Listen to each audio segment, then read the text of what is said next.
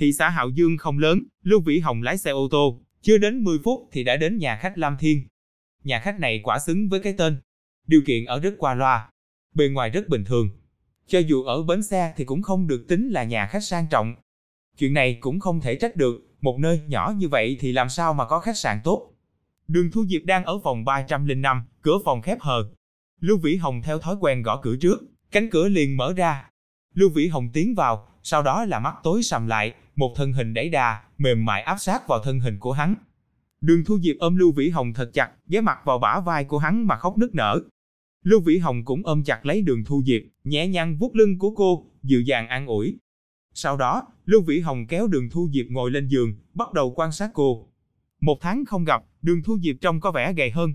Tuy nhiên trông vẫn còn khỏe mạnh. Đường Thu Diệp bị hắn nhìn nên có phần ngượng ngùng, cắn môi, cúi đầu, gương mặt đỏ ửng, khóe miệng lộ ra nụ cười thật tươi. Quan gia Chương 97, phán quyết hôn nhân không có hiệu lực. Mời các bạn lắng nghe tại ngầm thơ chấm cơm. Lưu Vĩ Hồng nhẹ nhàng vuốt ve gương mặt đường Thu Diệp, mỉm cười nói. Thu Diệp, thời gian gần đây em sao rồi? Em đã ly hôn rồi. Đường Thu Diệp hạ giọng nói, giống như đã thoát khỏi gông cùm, xiềng xích, được giải phóng tự do hoàn toàn. Sự thật cũng là như thế. Lưu Vĩ Hồng vừa nghe, lập tức hào hứng lên. Ly hôn rồi à? Tòa án phán thế nào? Dạ. Đường Thu Diệp gật đầu. Vốn bọn họ nói, chỉ cần em không ly hôn, đồng ý chiếu cố Vương Tiểu Vĩ thì em bên ngoài giao tiếp với ai bọn họ cũng không quản. Nhưng em không chịu. Em, em từ chức. Đường Thu Diệp hướng Lưu Vĩ Hồng giải thích sự tình. Nguyên Đường Thu Diệp và Vương Tiểu Vĩ không có đăng ký kết hôn, chỉ có tổ chức tiệc rượu mà thôi. Nếu Vương Vĩ là người bình thường thì đây cũng được tính là một cuộc hôn nhân thật sự. Nhưng tình trạng của Vương Tiểu Vĩ thì luật pháp không cho kết hôn. Cho nên cuộc hôn nhân giữa hai người là không có hiệu lực. Vương gia lấy công việc của Đường Thu Diệt ra uy hiếp cô, nói nếu cô cứ kiên trì ly hôn thì không thể tiếp tục làm việc tại trường trung cấp nông nghiệp. Kết hôn giả để lừa lấy công việc. Đến khi muốn ly hôn thì muốn ném Tiểu Vĩ qua một bên. Trên thế giới này làm gì có chuyện tốt như vậy? Bộ tưởng Vương gia là đồ ngốc sao? Hoặc là tiếp tục sống với Vương Tiểu Vĩ, hoặc là về nhà làm nông dân. Chỉ được lựa chọn một trong hai. Đường Thu Diệp không thèm để ý những lời này. Lưu Vĩ Hồng đã sớm nói với cô sẽ sắp xếp mọi việc cho cô. Cô chỉ lo lắng là Vương gia sẽ chạy đến tòa án, không cho cô ly hôn thì thật là phiền toái. Không ngờ Vương gia lại lấy công việc ra uy hiếp cô. Đường Thu Diệp không nói hai lời, chính thức từ chức tại trường trung cấp nông nghiệp. Vương gia thấy vậy cũng cảm thấy choáng váng, biết rằng cô gái này đã hạ quyết tâm ly hôn.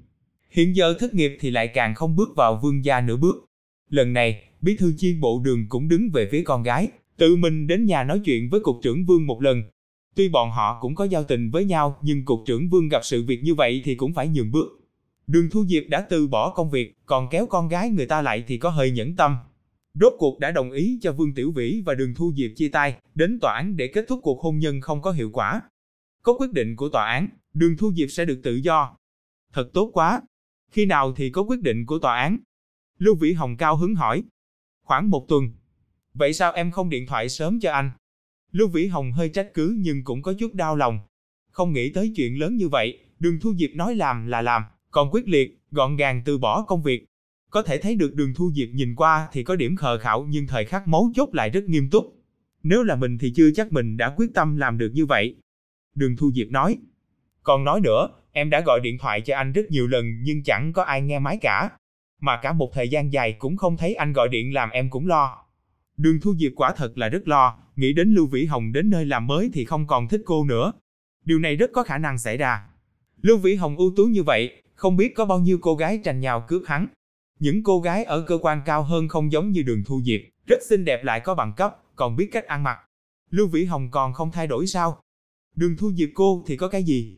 Lưu Vĩ Hồng vỗ vô trán, ra vẻ biết lỗi nói. Anh xin lỗi, Thu Diệp. Vừa mới đến nên công việc bận quá. Mỗi ngày đều đi sớm về tối nên cái gì cũng quên. Đường Thu Diệp sờ mặt hắn, đau lòng nói. Đâu, anh cho em xem xem. Có phải thức ăn ở căng tin không được ngon? Không ai nấu cơm cho anh ăn. Lưu Vĩ Hồng liền cười, cầm tay cô nói. Bây giờ không phải tốt hơn sao? Có người nấu cơm cho anh ăn rồi. Đường Thu Diệp hé miệng cười, sắc mặt ửng đỏ. Hóa ra là anh ấy cũng thích mình, cũng không phản đối chuyện mình đến Hạo Dương nương tựa vào anh ấy. Vĩ Hồng, hiện tại thì em làm gì bây giờ? Ngượng ngùng một hồi, đường Thu Diệp mới không yên tâm hỏi han. Tuy rằng Lưu Vĩ Hồng từng hứa hẹn sẽ không bỏ mặt cô, Dù có thất nghiệp thì cuộc sống cũng không cần phải lo. Đường Thu Diệp rất lo lắng, cô biết tiền lương của Lưu Vĩ Hồng không cao, nếu muốn lo cho cuộc sống hai người thì sẽ khó khăn. Bọn họ chẳng phải là vợ chồng chính thức, không thể ở chung phòng ở của cơ quan được. Lưu Vĩ Hồng còn phải thuê phòng bên ngoài cho cô. Nồi niêu son chảo, đều phải mua tất. Vừa nghĩ đến điều này, cô lại càng lo lắng hơn. Lúc này cô không khỏi hối hận, lúc trước tiền lương mỗi tháng không nên đưa hết cho cha mẹ. Nếu sau 4 năm, với đồng lương để dành thì cô có thể giải quyết được nhiều việc. Lưu Vĩ Hồng cười nói, đừng sợ, anh sẽ sắp xếp mọi việc ổn thôi. Đi, để anh dẫn em đi thuê một cửa hàng mặt tiền nào. Cái gì? Thuê một cửa hàng mặt tiền. Đường Thu Diệp khó hiểu hỏi. Ừ, đừng hỏi nhiều. Có gì anh sẽ giải thích sao? Lưu Vĩ Hồng ra vẻ thần bí. Đường Thu Diệp liền ngoan ngoãn gật đầu. Về phương diện này thì cô hoàn toàn tin tưởng Lưu Vĩ Hồng vô điều kiện. Người đàn ông này không phải bình thường. Anh ấy rất có bản lĩnh. Anh ấy đã nói không thành vấn đề thì khẳng định không thành vấn đề. Thị xã Hạo Dương không lớn, Lưu Vĩ Hồng không dùng xe chuyên dụng của mình mà cầm tay Đường Thu Diệp rời khỏi nhà khách Lam Thiên, chậm rãi dạo chơi đường phố thị xã Hạo Dương. Đường Thu Diệp nhìn xung quanh, biểu môi nói: "Hạo Dương so với Thanh Phong thì kém xa quá. Hạo Dương trước kia là thị trấn, mới đổi thành thị xã thời gian gần đây thôi. Thị xã Thanh Phong tồn tại nhiều năm, địa khu đều nằm trong đó, dĩ nhiên quy mô phải lớn hơn rồi. Tuy nhiên, không bao lâu sau, Hạo Dương sẽ thay đổi. Địa khu Hạo Dương sẽ được tài nguyên hóa và công nghiệp hóa, tiềm lực phát triển trong tương lai còn lớn hơn so với địa khu Thanh Phong. Hơn nữa, Hạo Dương được xem như một tờ giấy trắng. Chỉ cần quy hoạch tốt thì có thể xây dựng được một thành thị hoàn toàn mới. Lưu Vĩ Hồng thuần miệng giải thích vài câu. Vay tiền ngân hàng chấm nét tài trợ tập này. Mấy ngày nay, hắn làm việc tại đây, luôn tưởng tượng mình là nhân vật số một của địa khu Hạo Dương thì hắn sẽ quy hoạch và xây dựng địa khu Hạo Dương thành một thành thị mới như thế nào. Cho nên vô tình lúc này nói ra với Đường Thu Diệp. Đường Thu Diệp liên tục gật đầu, cảm thấy hắn nói rất có đạo lý. Bởi vì hôm nay sẽ gặp tình lang nên Đường Thu Diệp cố ý mặc một chiếc áo thun trắng bó sát người, phô bày bộ ngực no tròn của cô ra ngoài. Tóc uốn quăng, xõa xuống vai cùng với cái quần thẳng tắp và đôi giày da sáng loáng. Nhìn qua thì không còn cái dáng quê mùa, nông thôn nữa mà đã có hơi thở của một cô gái thành thị, cùng nắm tay Lưu Vĩ Hồng đi trên đường, thu hút ánh nhìn của biết bao người đàn ông. Đương nhiên, đa phần ánh mắt của bọn đàn ông đó chỉ dừng lại trên bộ ngực đồ sộ của đường Thu Diệp. Nói không chút khoa trương là, bộ ngực cao ngất của đường Thu Diệp là tuyệt thế hung khí. Cho nên, bọn đàn ông đó ngẫu nhiên nhìn về phía Lưu Vĩ Hồng với ánh mắt ghen tị. Tên đó có phúc thật. Đường Thu Diệp cười chúm chím, ưỡn bộ ngực ra phía trước khiến cho nó càng đồ sộ hơn. Lưu Vĩ Hồng dẫn đường Thu Diệp đến khu chợ tổng hợp thị xã Hạo Dương. Đây là khu chợ mới xây dựng không lâu, quy mô không lớn lắm.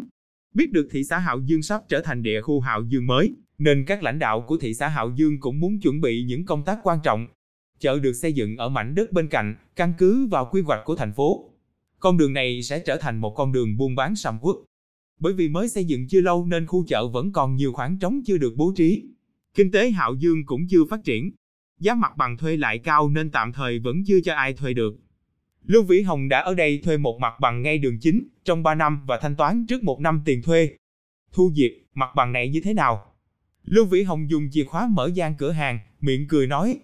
Diện tích hai gian mặt bằng này khoảng hơn 100 mét vuông.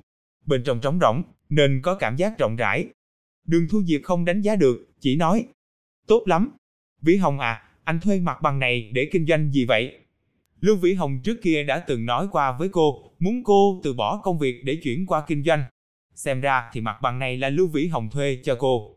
Nghĩ đến đây, đường Thu Diệp cảm thấy rất vui. Anh ấy thật sự không quên.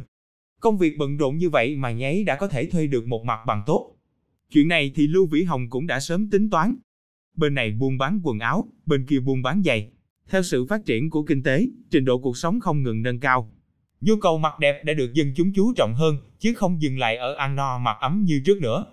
Hắn muốn mở một quán ăn nhưng cuối cùng lại bỏ qua. Ẩm thực thì không phải là thế mạnh của hắn. Đường thu diệp lại càng không có. Cô nguyên bản chưa làm qua kinh doanh lần nào. Nhưng kinh doanh quần áo thì lại khác. Lần đi gian khẩu với Vũ Thường, Lưu Vĩ Hồng đã nghĩ đến con đường này. Trước đó không lâu, chị Thường đã gọi điện cho hắn, bảo đã liên hệ được với một giám đốc ở Hồng Kông, mở một cửa hàng thời trang tại Giang Khẩu. Vị giám đốc này cũng là khách hàng của công ty Hoành Du, muốn đầu tư một hạng mục nào đó ở nội địa. Tất cả thủ tục và công văn giấy tờ đều là do công ty Hoành Du giúp ông ta lo liệu. Chị Thường cũng nói, ông chủ ở Hồng Kông này cũng đã đồng ý cung cấp quần áo trước rồi thanh toán tiền sau. Nếu không bán hết quần áo và giày dép thì có thể đổi. Có được sự đảm bảo như vậy thì cho dù đường thu diệp không biết buôn bán thì cũng có thể kiếm được chút đỉnh. Với điều kiện ưu đãi như vậy xem ra là do nể mặt chị thường. Ở thành thị mà muốn mở một cửa hàng thời trang thì cũng không lo bao nhiêu. Cho dù một kiện hàng bán không xong thì toàn bộ đều được thu về. Một chút tổn thất cũng không cần phải bồi hoàn. Nhà đầu tư ở Hồng Kông này cũng hiểu rất rõ. Vũ Thường là một người rất có bối cảnh ở nội địa. Đúng lúc đúng thời điểm sẽ có thể giúp cho ông ta nhiều chuyện. Huống chi, cũng không ai quy định, kinh doanh thời trang ở nội địa thì nhất định là phải lỗ vốn. Quan gia Chương 98, Cuộc sống hạnh phúc của Lưu Nhị Ca Phần 1 Mời các bạn lắng nghe tại ngâm thơ.com Nghe nói là kinh doanh thời trang và giày dép thì đường thu diệp không nói gì cả. Việc kinh doanh này không cần nhiều kỹ thuật cũng như bí quyết cho lắm, càng không cần phải đẩy mạnh tiêu thụ. Chỉ cần ở cửa hàng, khách đến mua và cần một chút kỹ xảo cò kè là được rồi. Tiền mặt trao ngay chứ không để nợ. Tương đối mà nói thì đây là việc kinh doanh cũng khá đơn giản. Nếu kinh doanh mặt hàng khác chắc đường thu diệp sẽ lo lắng vì mình có muốn làm cũng làm không được. Nhưng đường thu diệp cũng còn một chút lo lắng, hạ giọng nói. Vĩ Hồng, em trước kia chưa từng làm qua việc kinh doanh. Lưu Vĩ Hồng cười nói. Đừng lo, chuyện kinh doanh này sẽ không lỗ đâu. Đường thu diệp không tin, nói. Làm gì có chuyện nào tốt như vậy? Nếu như buôn bán có lợi thì chắc người ta tập trung vào kinh doanh quần áo hết rồi. Chính vì không có chuyện tốt này, không phải loại kinh doanh nào ta cũng có thể làm được đâu. Lưu Vĩ Hồng cười nói, sau khi tái sinh, quả thật phải kinh doanh một cách có hiệu quả thì mới không uổng phí thời gian tái sinh 20 năm. Hơn nữa, Lưu Vĩ Hồng làm chuyện này cũng là mang đến một con đường sống cho đường thu diệp. Cửa hàng thời trang có bán được quần áo hay không, có thể kiếm được bao nhiêu tiền, Lưu Vĩ Hồng không thèm quan tâm. Sau khi tái sinh mà còn lo âu vì tiền thì đúng là đồ ngốc, cũng chẳng bằng cái tên Vương Tiểu Vĩ. Nghe Lưu Vĩ Hồng nói một cách chắc chắn như vậy, đường thu diệp không khỏi mở to hai mắt, tò mò nhìn Lưu Vĩ Hồng. Mặc dù cô biết Lưu Vĩ Hồng có bản lĩnh nhưng bảo là việc buôn bán sẽ không sợ lỗ thì đường thu diệp cũng vẫn nửa tin nửa ngờ. Lưu Vĩ Hồng mỉm cười, đem việc cung cấp nguồn hàng và phương thức kết toán nói qua cho đường thu diệp được rõ. Có chuyện như vậy sao? Cái ông chủ lớn ở Hồng Kông đấy là Bồ Tát chuyển thế, chuyên làm chuyện tốt hay sao? Đường thu diệp vạn lần cũng không nghĩ đến việc có một ông chủ lớn ở Hồng Kông như vậy. Về chuyện của công ty Hoành Du thì Lưu Vĩ Hồng chưa nói cho cô biết. Việc này có nói cho đường thu diệp nghe thì cô cũng không hiểu được. Không phải nói là đường thu diệp ngu ngốc, nhưng không ở trong vòng tròn kinh doanh thì vĩnh viễn sẽ không hiểu được khái niệm quan chức và doanh nhân là một. Được rồi, em đã đến đây thì chúng ta có thể bắt tay vào việc kinh doanh. Mặt bằng này đã được thuê trong 3 năm, tiền thuê đã đóng trước một năm. Ngày mai anh sẽ gọi điện thoại cho bên kia, gọi bọn họ cho người qua đây, chỉ dẫn cho em phải trang hoàng như thế nào. Thuận tiện sẽ điều tra luôn loại trang phục nào là thích hợp để tiêu thụ ở thị xã Hạo Dương. Việc này thì em cứ an tâm đi, bọn họ đều là những nhân viên chuyên nghiệp, sẽ sắp xếp hết mọi việc. Hiện tại thì giao thông vẫn chưa được thuận lợi, bọn họ có muốn sang đây thì cũng phải cần một ít thời gian. Mấy ngày nay em cứ ở đây trông coi trước đi.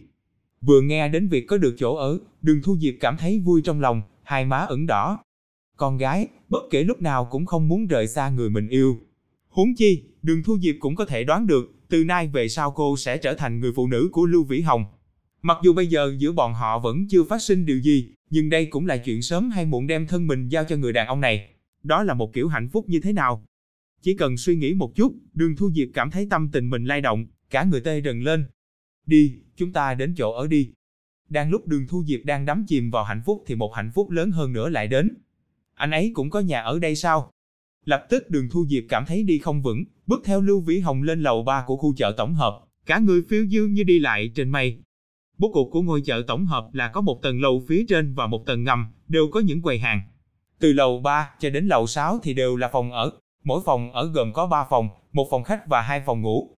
Lúc ấy mọi người quan niệm rằng, hai phòng ngủ một phòng khách tổng cộng 100 mét vuông cũng đã là rất rộng rồi. Cục Công Thương thị xã Hạo Dương xây dựng lên ngôi chợ tổng hợp này, thì trên lầu 3 cơ bản là chỗ ở của người nhà những nhân viên Cục Công Thương. Từ lầu 4 trở lên thì phòng có thể bán hoặc cũng có thể cho thuê. Lúc trước, phòng quản lý thị trường có ý kiến là chỉ bán chứ không cho thuê.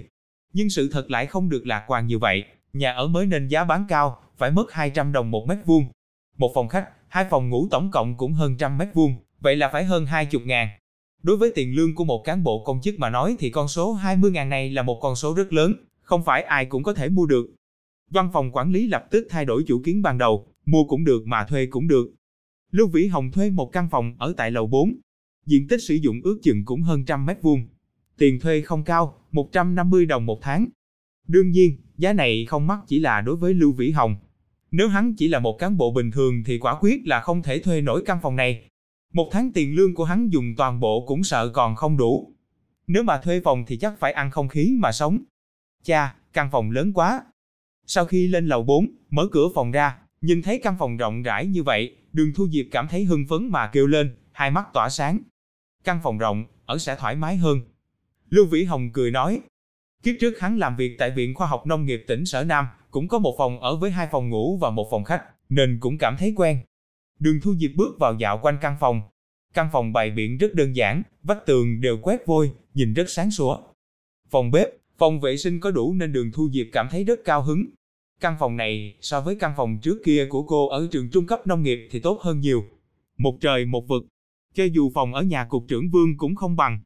Đường Thu Diệp lại không nghĩ đến Lưu Vĩ Hồng có thể bố trí một cách thỏa đáng như vậy. Như vậy đi, hôm nay cũng đã muộn rồi, chúng ta cũng không vội ở đây.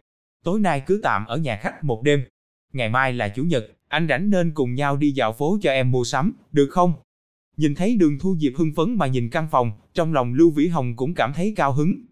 Dạ. Đường Thu Diệp đứng trước mặt Lưu Vĩ Hồng, gật đầu thật mạnh. Điều này thật sự là quá toàn vẹn đối với cô. Nhìn thân thể mềm mại, đẩy đà của đường Thu Diệp, Lưu Vĩ Hồng cũng cảm thấy sức chịu đựng của mình đã đến cực hạn. Hết thảy mọi chuyện đều đã yên ổn, đây cũng là lúc có thể sống với người phụ nữ này một nhà. Đáng thương cho Lưu Nhị Ca từ lúc tái sinh cho đến nay vẫn còn chưa được nếm qua mùi đàn bà. Nhìn thấy ánh mắt khác thường của Lưu Vĩ Hồng, đường Thu Diệp lập tức hiểu được. Tuy rằng, cuộc hôn nhân giữa cô và Vương Tiểu Vĩ là hữu danh vô thực, nhưng ở trường trung cấp nông nghiệp, ai cũng đều cho cô đã làm qua chuyện vợ chồng. Đối với chuyện nam nữ, đường Thu Diệp mặc dù chưa từng làm qua, nhưng cũng đã nghe qua không ít. Hơn nữa, cô cũng là gái đã trưởng thành, đang lúc còn trẻ thì làm sao mà không hiểu rõ lòng của người đàn ông chứ. Đường Thu Diệp tự mình áp sát thân hình mềm mại vào lòng ngực Lưu Vĩ Hồng, ôm lấy thắt lưng của hắn, đầu dựa vào bờ vai hắn, khuôn ngực mềm mại dính sát vào ngực của Lưu Vĩ Hồng. Trong phút chốc, Lưu Vĩ Hồng chỉ cảm thấy miệng lưỡi mình khô khốc, giơ tay ôm lấy gương mặt của Đường Thu Diệp, từ từ cúi đầu, hôn lên đôi môi cô gái. Đường Thu Diệp phản ứng rất nhiệt liệt, ôm chặt lấy hắn, chủ động đem đầu lưỡi của mình tiến vào trong miệng của hắn. Chuyện này bọn họ cũng đã trải qua một lần. Tuy nhiên lần đó, Đường Thu Diệp có chút hoang mang rối loạn, giống như là kẻ trộm. Khi đó cô vẫn là người phụ nữ đã có gia đình. Nhưng bây giờ thì khác, cô muốn thích ai thì thích, không ai quản được. Phụ nữ đều là như thế. Cái gì nắm thì nắm, cái gì buông thì buông. Đường Thu Diệp tuy rằng chủ động nhưng động tác vẫn còn non nớt. Điều này cũng khó trách, dù sao thì kinh nghiệm của cô chưa được phong phú. Lưu Vĩ Hồng thì kinh nghiệm lại đầy mình. Nhưng lúc này, hình như kinh nghiệm phong phú ấy vẫn không giúp được hắn. Lưu Nhị Ca thở hổn hển, giống như là thiếu niên mới biết hôn lần đầu. Ôm Đường Thu Diệp vào trong lòng ngực, chỉ cần là đàn ông thì cái dưới của hắn đã không chịu yên rồi. Lưu Vĩ Hồng vừa hôn Đường Thu Diệp, nhưng bàn tay thì bắt đầu lần mò vào trong áo của cô. Tháng 10 thời tiết đã không còn mát mẻ, nhưng Đường Thu Diệp ăn mặc rất đơn giản, chỉ duy nhất một chiếc áo thun. Tay của Lưu Vĩ Hồng vừa tiến vào thì đã tiếp xúc ngay với làn da trắng mịn của cô. Thời khắc tay của Lưu Vĩ Hồng tiến vào, cả người Đường Thu Diệp rung lên, hơi thở có phần kịch liệt, đầu lưỡi cũng có chút cứng ngắc. Lưu Vĩ Hồng tiếp tục hướng lên trên, đụng vào chiếc áo lót của Đường Thu Diệp. Bầu ngực của cô thật sự đầy đặn nên phải thắt thật chặt, bằng không nó sẽ lộ ra ngoài. Bầu ngực như hai con thỏ trắng bé nhỏ, nhảy lên không ngừng. Nếu hơi chút quýnh lên, nói không chừng nó sẽ chạy đi mất, không còn thấy bóng dáng tăm hơi. Tay của Lưu Vĩ Hồng chen không vào. Đường Thu Diệp mặt đỏ ửng, thân hình lơi lui về phía sau, khiến cho ở chính giữa lộ ra một kẻ hở. Động tác này diễn ra thật đúng thời điểm, tay của Lưu Vĩ Hồng rốt cuộc đã chen lọt vào. Sau đó, Lưu Vĩ Hồng không kìm lòng nổi hít sâu một hơi. Quá lớn. Quá ngon chấm nét là trang đặc sản ẩm thực tài trợ tập này. Tay của Lưu Vĩ Hồng không nhỏ nhưng so với bộ ngực của đường thu diệt thì nó lại quá nhỏ bé, không cách nào bao trùm được. Giống như Lưu Vĩ Hồng một tay cầm một quả bóng rổ. Nụ anh đào nho nhỏ đã trở nên cứng ngắc. Bộ ngực bị đè ép nên bàn tay hoạt động không được tiện lắm. Huyến mạch Lưu Nhị ca sôi sụp lên, không chút khách khí kéo chiếc áo lót hướng lên trên. Hai bầu ngực như hai con thỏ rốt cuộc không còn bị trói buộc, nhảy bắn ra ngoài. Lưu Vĩ Hồng giơ tay bắt lấy, hung hăng dùng sức. Cảm giác này thật sự rất tuyệt vời. Đường Thu Diệp lúc này người đã nhũng ra, hai tay ôm lấy cổ Lưu Vĩ Hồng, dán miệng phải tay hắn thở dốc, phát ra một âm thanh quyến rũ. Thời gian cứ trôi, cuối cùng Lưu Vĩ Hồng không thể không dừng lại. Căn phòng này trống trơn, cái gì đều không có. Tuy Lưu Vĩ Hồng hiểu được rằng, Có rất nhiều tư thế cũng không cần dùng đến giường hay những vật phụ trợ, có thể đem toàn bộ quy trình hoàn thành. Tuy nhiên, Lưu Vĩ Hồng lại không muốn qua loa như vậy. Đây là lần đầu tiên của đường Thu Diệp. Quan gia Chương 99, Cuộc sống hạnh phúc của Lưu Nhị Ca phần 2 Mời các bạn lắng nghe tại ngâm thơ chấm cơm. Lưu Vĩ Hồng dừng lại việc hôn môi đường Thu Diệp. Động tác nhẹ nhàng đẩy ra của hắn khiến đường Thu Diệp lập tức bừng tỉnh. Chẳng lẽ, anh ấy chê mình, Thủy chung không muốn lấy mình. Một suy nghĩ xẹt qua trong đầu đường Thu Diệp khiến cho cô không kìm nổi sự sợ hãi. Hiển nhiên, Lưu Vĩ Hồng biết đường Thu Diệp đang suy nghĩ cái gì.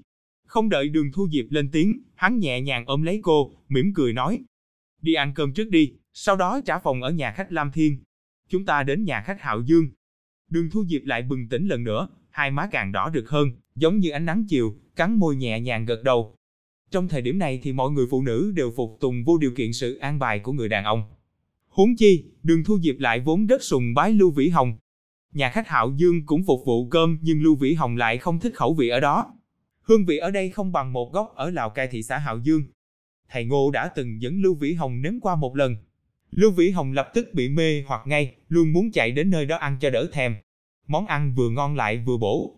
Là một nơi rất đáng để đi. Hai người nắm tay nhau xuống dưới lầu khu chợ tổng hợp, hạnh phúc cùng nhau đi Lào Cai. Đường Thu Diệp cố gắng khống chế cảm xúc của mình. Đúng như Lưu Vĩ Hồng đã nghĩ, Đường Thu Diệp với hương vị các món ăn ở Lào Cai rất hài lòng. Hai người dùng món trứng chiên, cá chiên, ớt xanh xào dầu và súp một cách rất vui vẻ. Sau khi dùng cơm xong thì trời cũng đã tối. Hai người lại tay trong tay đi về nhà khách Lam Thiên ở bến xe. Thu Diệp, em đến Hạo Dương tìm anh, bác Đường có biết không? Lưu Vĩ Hồng hỏi. Biết, em đã nói với ba mẹ.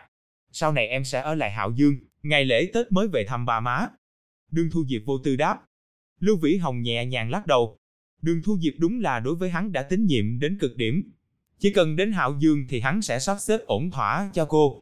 Chỉ sợ trong lòng đường Thu Diệp đã sớm xem mình là người đàn bà của Lưu Vĩ Hồng. Vĩnh viễn không hề thay đổi. Khi đến nhà khách Lam Thiên, Lưu Vĩ Hồng nhắc cô thu dọn hành lý. Khi chuẩn bị trả phòng, đường Thu Diệp lại có chút do dự. Cô cảm thấy tiếc tiền. Nhà khách Hạo Dương nhất định là đắt hơn so với nhà khách Lam Thiên.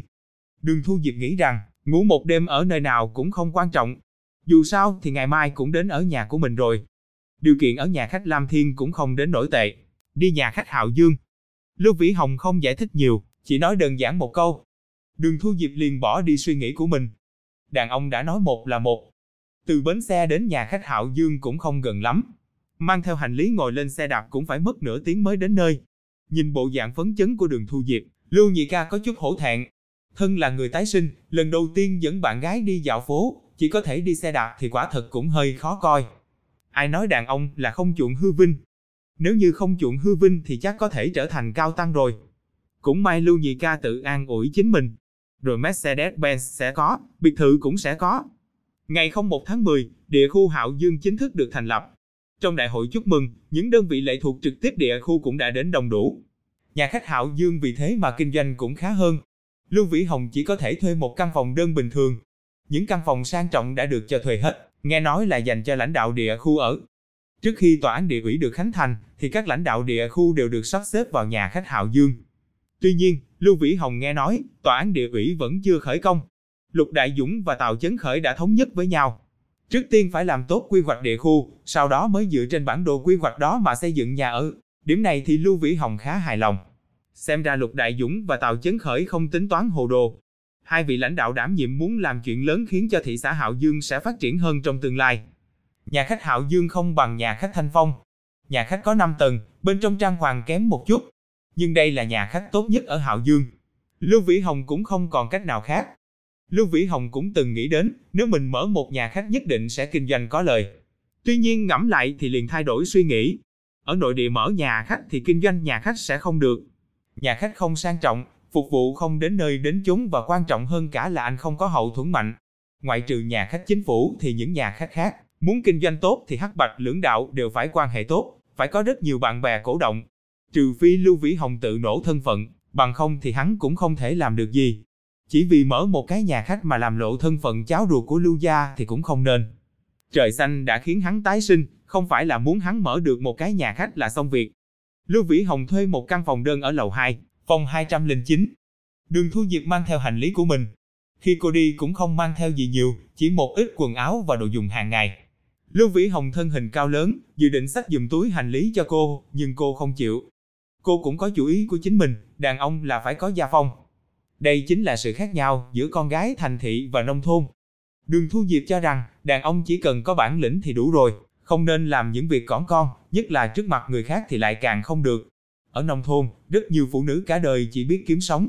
Còn phụ nữ thành phố thì ngoại trừ người đàn ông có bản lĩnh thì còn phải biết săn sóc, chịu trách nhiệm hết mọi việc trong gia đình.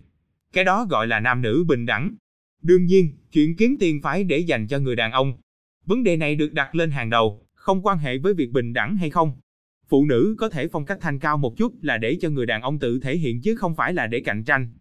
Sau khi Lưu Vĩ Hồng và Đường Thu Diệp lên lầu thì Trần Vĩ Nam và thầy Ngô từ trong căn tin nhà khách đi ra. Đi cùng còn có hai người đàn ông khác. Một trong số đó là người nhận thầu căn tin của Cục Nông nghiệp, nghe thầy Ngô giới thiệu là thân thích. Trần Vĩ Nam vẻ mặt đỏ bừng, cả người đầy mùi rượu, thỉnh thoảng còn ở hơi lên một tiếng. Căn cứ vào đề nghị của Trần Sùng Tuệ, khiến Lưu Vĩ Hồng phân công công tác quản lý hậu cần cho Trần Vĩ Nam. Căn tin tự nhiên cũng nằm trong phạm trù công việc của gã. Tên tiểu tử này nhanh chóng biến mình thành người lãnh đạo trực tiếp của căn tin. Nhìn tư thế này thì khẳng định là ông chủ căn tin mời khách. Ánh mắt của Trần Vĩ Nam nhìn thoáng qua, thấy Lưu Vĩ Hồng và Đường Thu Diệp thì không khỏi ngây người ra. Thầy Ngô đi theo gã cũng cảm thấy sửng sốt. Đêm nay mời khách, vốn dĩ phải mời Lưu Vĩ Hồng, không ngờ lại không gặp được.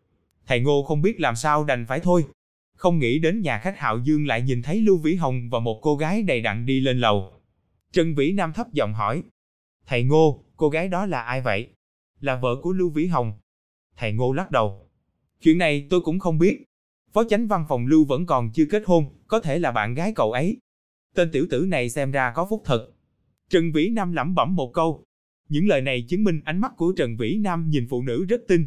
Đường Thu Diệp có lẽ không đẹp nhưng cũng là một báu vật.